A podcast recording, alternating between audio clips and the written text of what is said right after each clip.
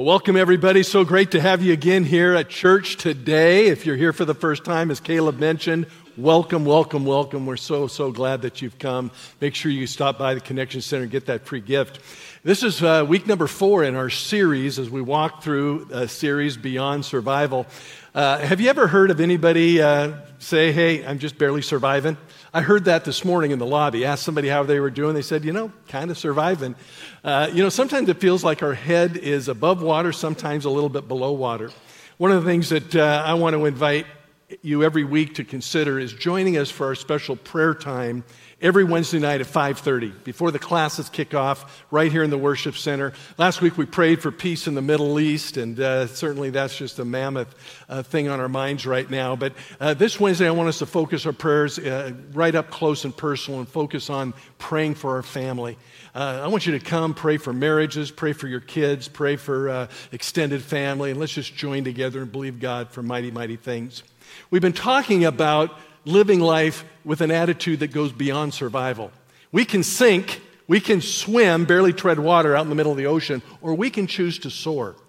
And God doesn't want us just to sink. He doesn't want us just to barely swim and, and tread water. He wants us to soar. He wants more for our life. He wants more for our marriages, more for our families, more for our finances, more for our faith, more for all of our life. He wants us to understand what it means to soar. And so I want us to look at that here today. We've been talking about the waves of life, and certainly waves are a metaphor for life.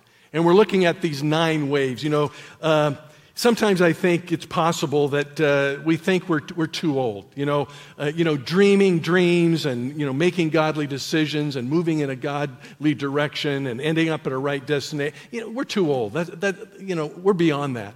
Or we might feel like, well, we're too young for that. You know, that's for other people. Or we may feel like we've blown it in life. We've had too many mistakes, and certainly God can't help me where I am right now.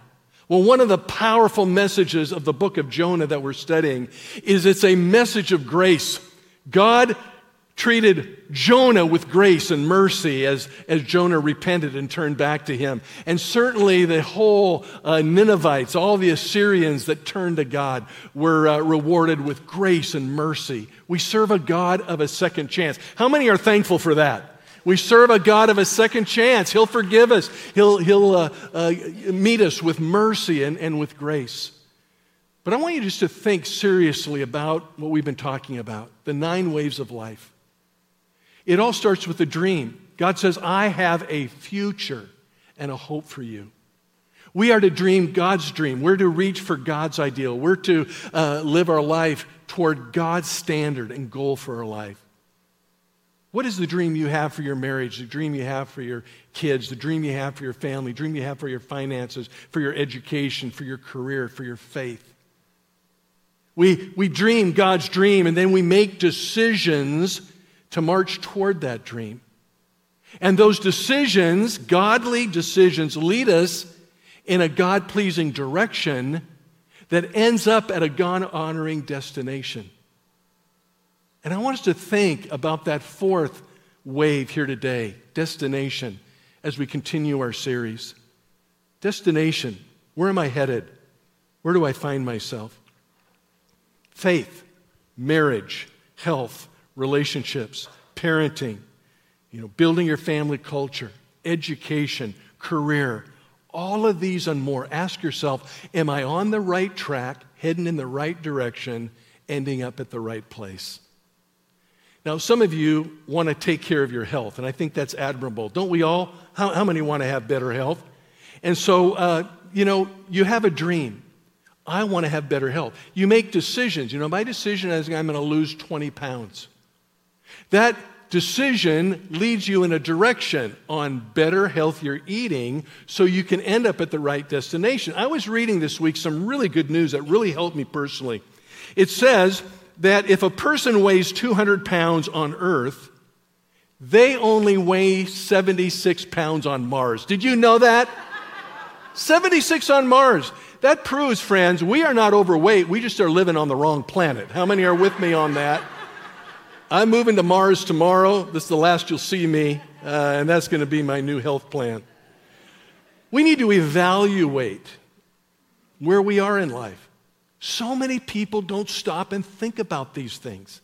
You just kind of go from one thing to the next, and they live by emotion, they live by feeling, and they don't stop and take regular stock of their life.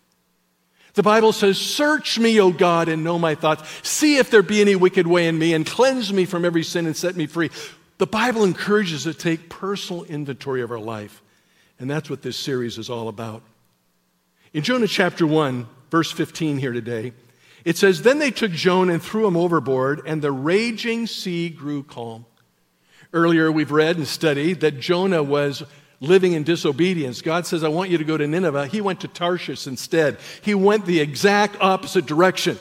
He wanted to live his life in disobedience to God, really. He didn't want to do what God wanted him to do. He hated the Ninevites. He hated the Assyrians. He didn't want to go there because he knew God would be gracious toward them. He wanted nothing to do with them. At this, the men who threw him in feared the Lord, and they offered a sacrifice to the Lord and made vows to him. Now the Lord provided a huge fish to swallow Jonah, and Jonah was in the belly of the fish three days and three nights.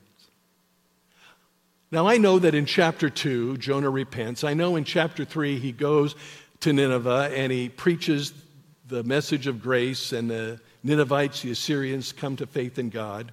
And then I know that uh, Jonah has a bad attitude in chapter 4. I know about what's to come, but I want us to discipline ourselves right now to think about where Jonah is right now. He is at the bottom of the ocean in the belly of a fish.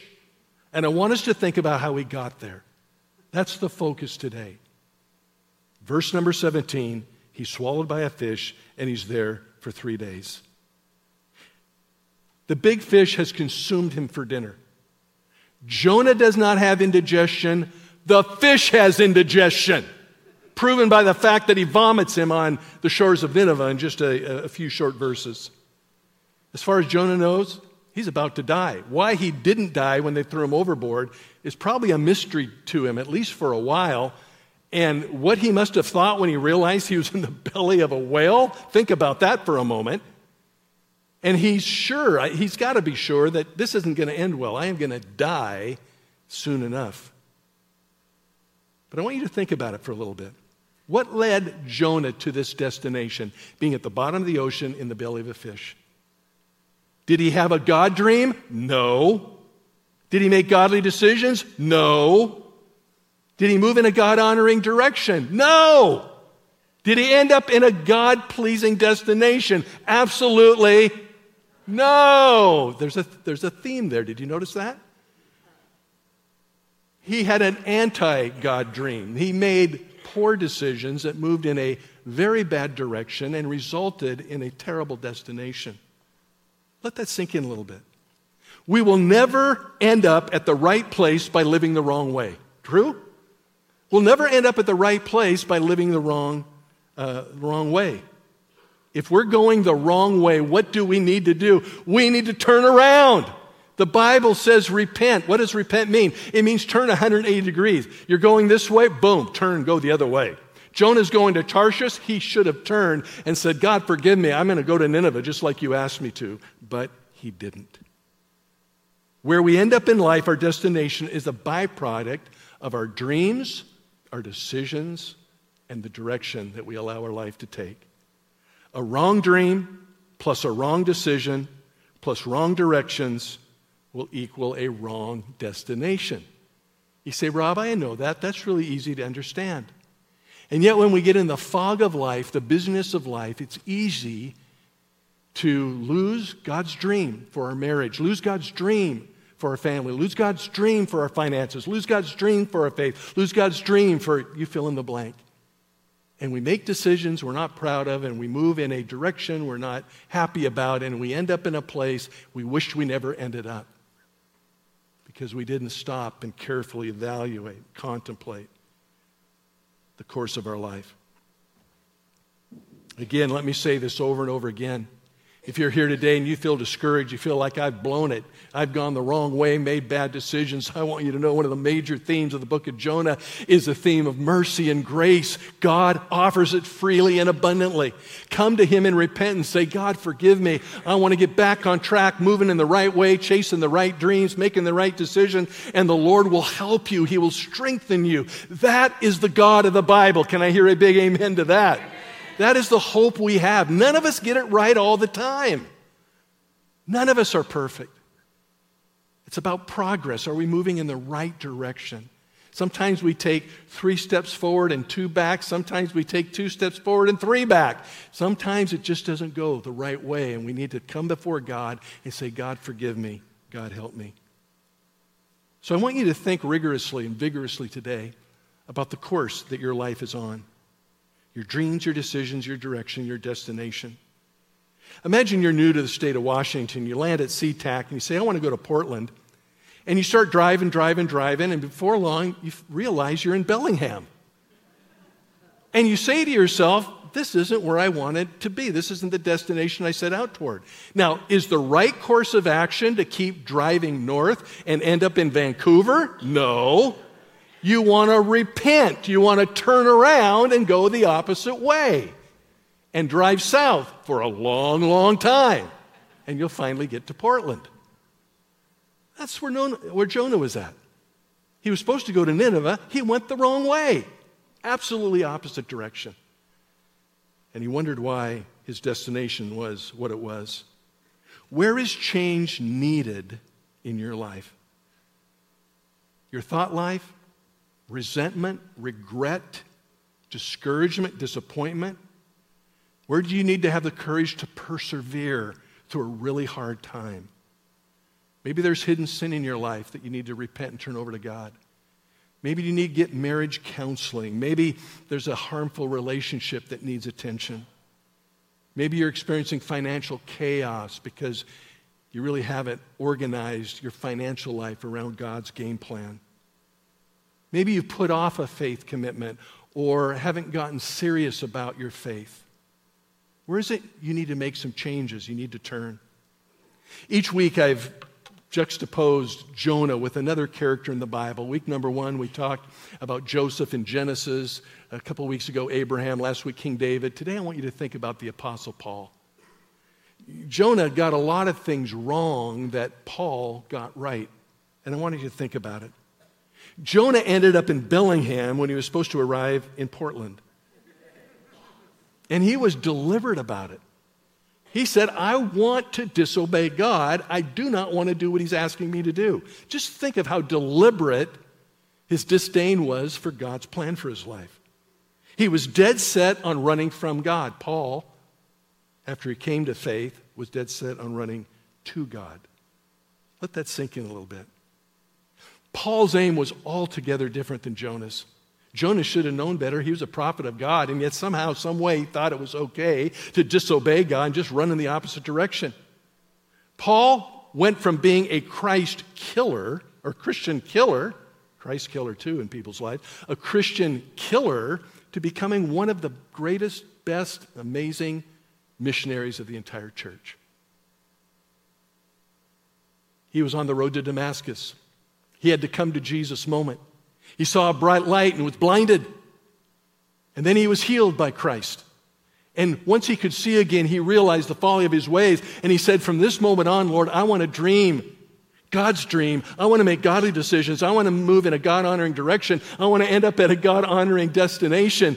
And it's summarized, really, his whole uh, trajectory in life is summarized by this great, great verse in Acts chapter 20, verse 24. However, I consider my life worth nothing to me. My only, only aim is to finish the race and complete the task the Lord has given me.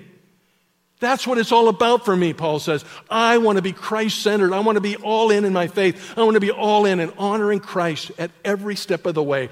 Godly dreams, godly decisions, a godly direction, a godly destination. Jonah, not so much. Jonah wasn't attuned to what he needed to be like Paul was. There are three GPS coordinates that will get you to the right direction. I want to take the final moments that we have to give these to you quickly, and they really jump out to us from Paul's writing in Philippians chapter 3, verses 12, 13, and 14.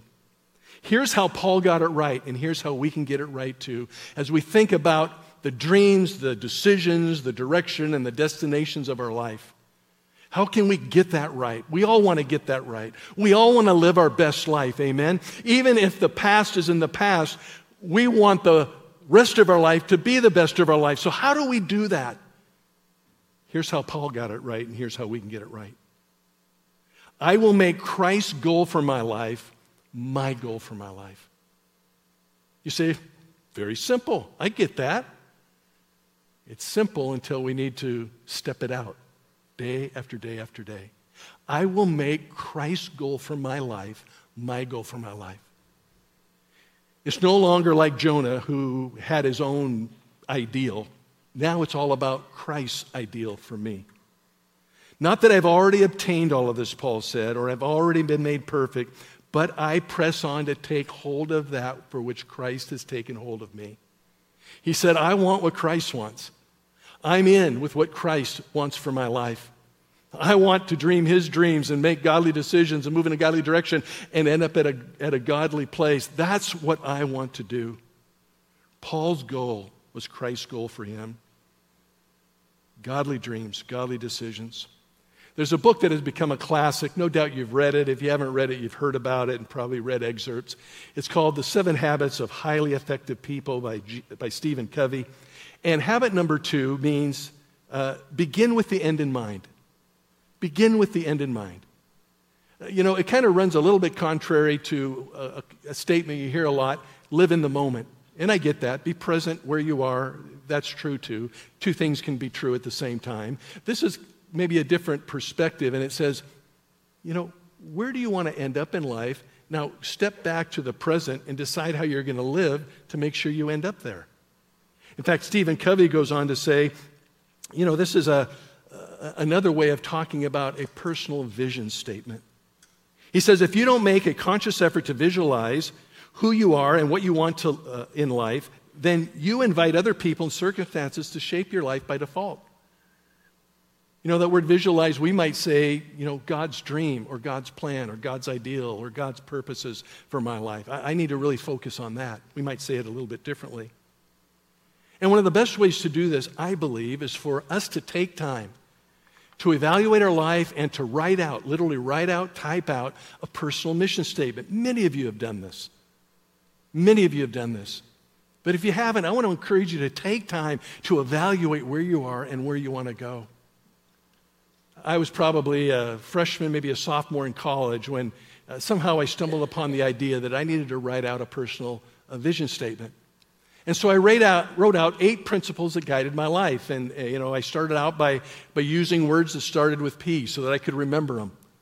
You know, I had the prayer principle, and I had the priority principle, and the purity principle, and the passion principle, and the perseverance. You got to persevere through the tough times of life. And I had eight principles that guided my life. And, and then as time went on, I, I, I wanted to remember it a little bit better, and so I, I, I developed kind of a similar thing using the word compass C O M P A S S. What is a compass? It's a device that determines direction. And for me, it was Christ is, is my due north. You know, everything's got to be about Jesus Christ. And, and I need to overcome, and, and marriage and family needs to be a really, really big priority. And, and, and I need to have passion in life. I need to be passionate about my faith and passionate about my family and passionate about my work. I need to have a godly attitude. That's the A. And, and I need to, uh, uh, you know, live out and, and, and put to use my spiritual gifts and live a life of, of Christian stewardship. And I put scriptures to each of these points on my mission statement. I want to encourage you to do that. You maybe have already done it, but, uh, but if you have, take a fresh look at it and see if it's still what it needs to be. If you haven't done it, would you do that this week? Just take some time and write out a personal mission, vision statement. And then over time, put some scripture to it.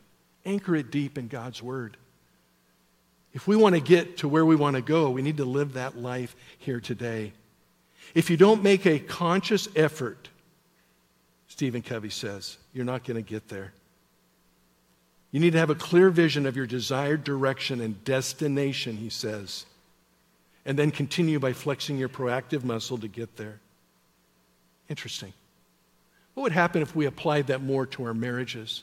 What would happen if we applied that more to our families? What would happen if we applied that more to our faith? What if we applied that to our relationships, to our finances, on and on? If we took the time to be more thoughtful and more uh, contemplative. Jonah didn't quite get this, at least up to the point in the story you are now. Paul certainly understood how to ride the wave of destination, and he made decisions along the way. It helped him get there. The second GPS coordinate I want us to think about here is I will learn from the past, but I won't live in it. Think about that for a moment. I will learn from the past, but I won't live in it. That's one of the powerful things of Paul. He learned from the past, but he didn't live there. He could have been taken down, he could have sunk in the deepest ocean with regret for how he used to kill Christians. I mean, his regret could have been foreboding and overwhelming and sunk him lower than you could imagine. But he learned from the past and he didn't live in it. Let that sink in. I've repeated that uh, by design about four times already. Where do I need to learn from the past and not live there? I think Satan wants us always to look back at our faults and mistakes. Christ wants us to look forward with hope.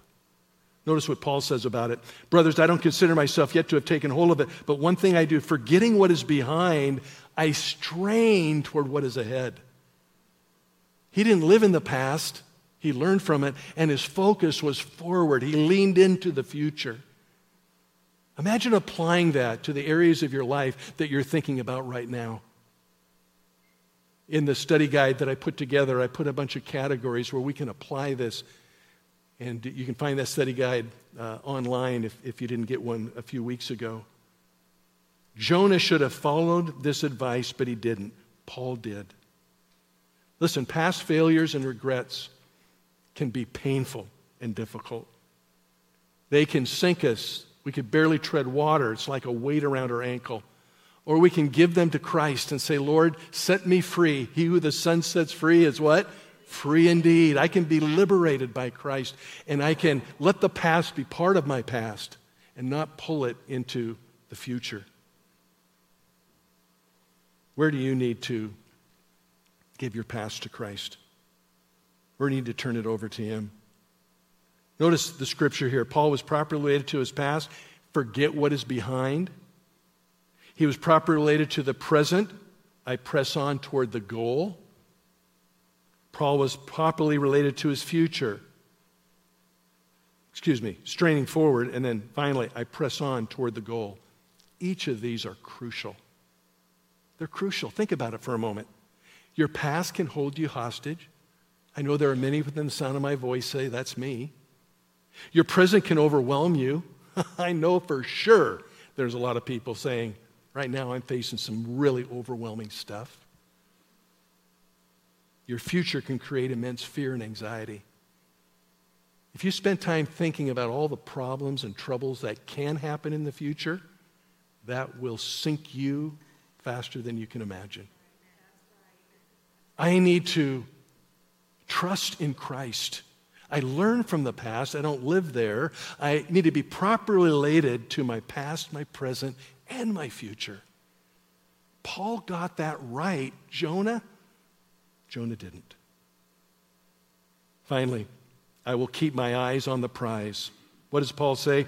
I press on toward the goal to win the prize for which God has called me heavenward in Christ Jesus. How many are thankful that we can be forgiven? How many are thankful we can experience God's mercy and grace? How many are thankful that one day we can spend eternity with Him where there's no pain or no fear or no anxiety? That's the hope we have in following Jesus Christ. This life might be challenging, it might be full of troubles, but one day this life is going to be behind us and we're going to spend forever and ever and ever. Did I say forever? I mean forever in heaven with Christ. I press on toward the prize. I press on toward the prize. I need to keep my eyes on the prize. And friends, that takes discipline. That takes perspective. That takes spiritual maturity. because life around us can really get us down, but we keep our eyes on Jesus. We keep our eyes on the prize. Jesus is the prize, and he offers heaven as the prize. Paul practiced what he preached, he put this into practice.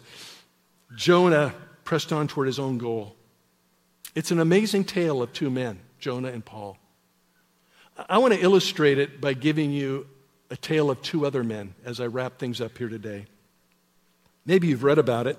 I read about it in a book, The Psychology of Money by Morgan Housel. It's an interesting book, but these, the stories are so interesting. Really, it's, it's a book that tells a lot of short stories about how people behave regarding money.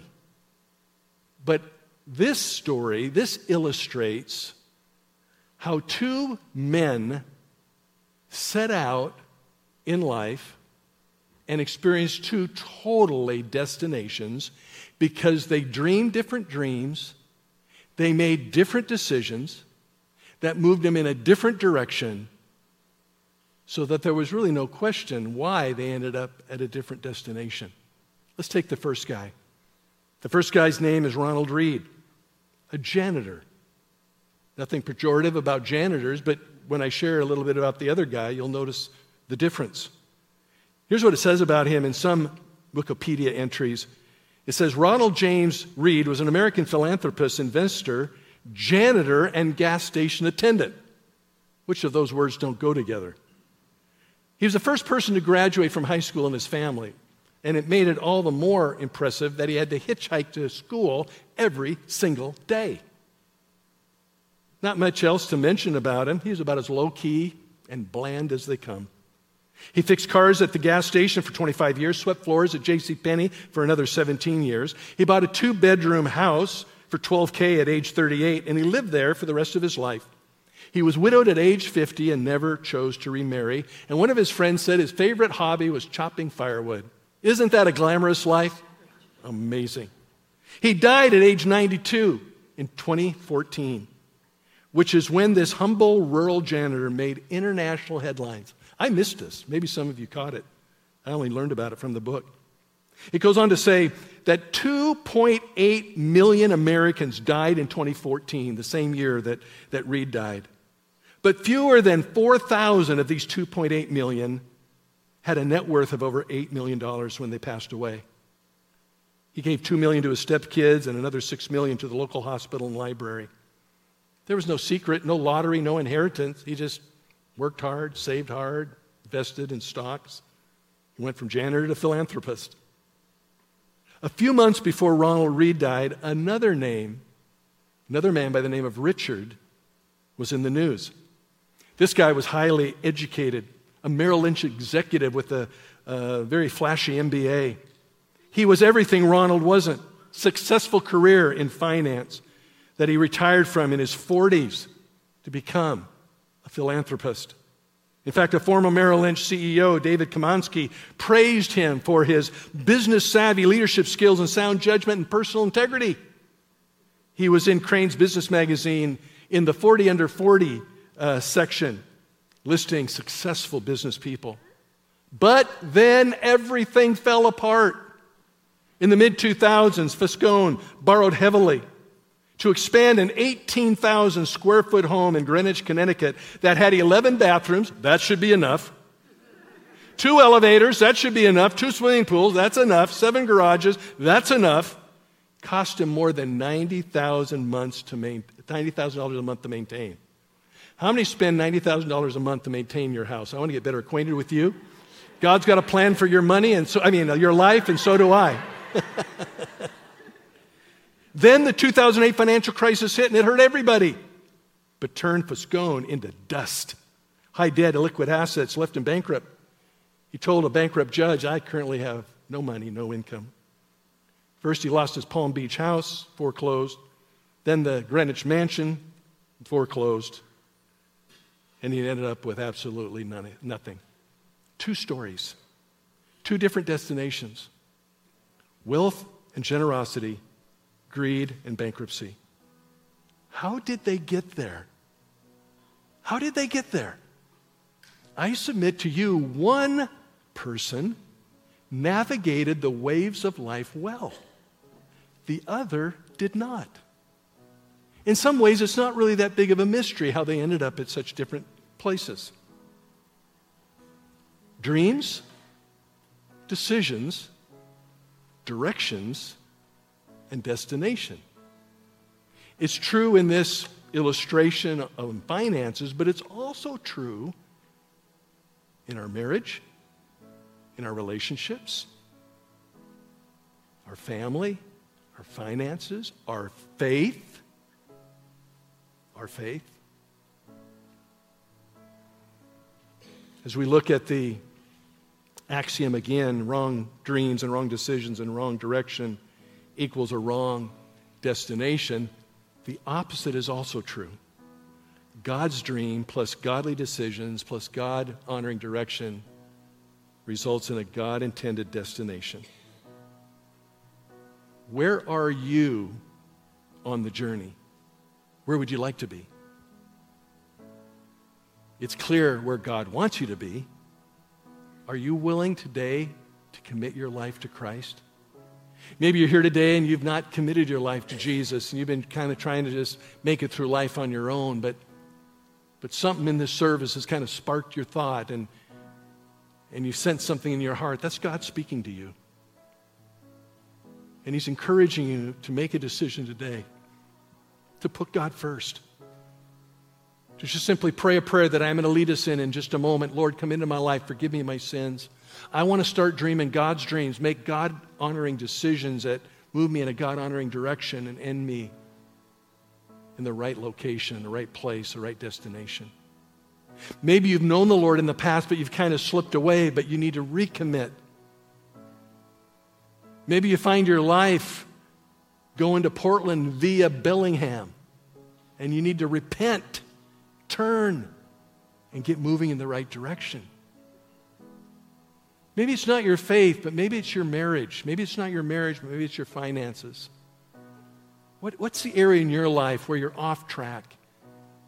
The good news, the beautiful news, the hope filled news is we all, every single one of us, can get back on track today. Amen? Amen? And Jesus loves you, He loves me, loves all of us more than we could ever know. He's a God of a second chance, a second opportunity. Would you bow your hearts and heads with me as I pray? Lord, I thank you for every single person that's here. Everybody here is so important to you. Lord, you love and value every single individual, every single marriage, every single family, every single parent, every single child, every single young person, every grandma, every grandpa. God, you love and value every single one of us. And you have a dream for our life. And that dream requires we make God honoring decisions, move in the right direction to end up at the right destination.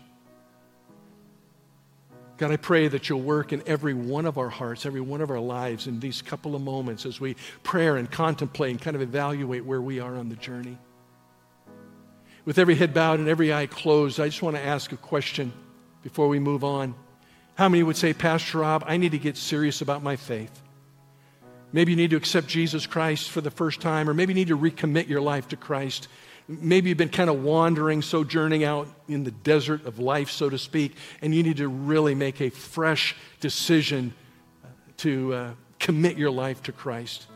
Would you raise your hand? No one looking around, just between you and the Lord. Just lift your hand, hold it high. I want to commit my life to Christ. I want to make him first in my life. Just hold it there for a second. God bless you. God bless you. God bless you. God bless you. Lord, you see these hands, prayers of faith commitment, prayers of consecration, prayers of a new decision. Lord, sometimes we need to make a new decision. We're locked into going one direction. We need to make a decision to move in a different direction. We need to turn like Paul did. We need to turn like Jonah didn't. So today, Lord, I pray with those that just lifted their hands and others who are making that decision online and maybe others who are thinking about it even now. Lord, I pray that as we commit our lives to you, you will come into each of our lives and forgive us of our sins and give us the strength to get back on track and to follow you and serve you with our whole heart. Just pray that prayer, friend. If you raised your hand a moment ago or, or, or wanted to and didn't get around to it, just pray, Lord, come into my life. Forgive me of my sins. I want to follow you. I want to live out God's dreams, making godly decisions, moving in a God honoring direction, ending up in a God pleasing destination. With every eye uh, closed and every head bowed, just for one more moment, how many would raise your hand and say, Pastor Rob, I'm going through a really, really challenging season right now, and I need God's wisdom and God's help, and I need God to rebirth His dream and His future in my heart and my life? Would you raise your hand all over this place? You already know Jesus is your Savior, but you've got some stuff going on, and you just need a fresh, fresh touch of God in your life and in your situation. God bless you. Lord, you see these hands as well, and you know every story, every story God, I just pray that you will wrap your arms of love around each and every individual, not only that raised their hand, but, but everyone that's here, and just remind us, God, that you care more about us, more about our story and journey than we could ever know. Lord, I pray your blessing upon each one here today as we get ready to leave this place. May we go in the grace of God. May we live our lives to fulfill God's dream and God's hopes and God's future for each of us. And we pray it in your precious name. Amen. Amen. I'm going to invite us to stand. We're going to sing a closing song. As we do, our prayer team is going to come forward. We'd love to pray with you. If you uh, raised your hand for one reason or another, come forward. We'd love to pray with you about that here today. Uh, in a moment, we'll be dismissed. Let's hang in here for a moment. Our uh, tradition service and online services will, uh, host pastors will lead those. Let's sing together.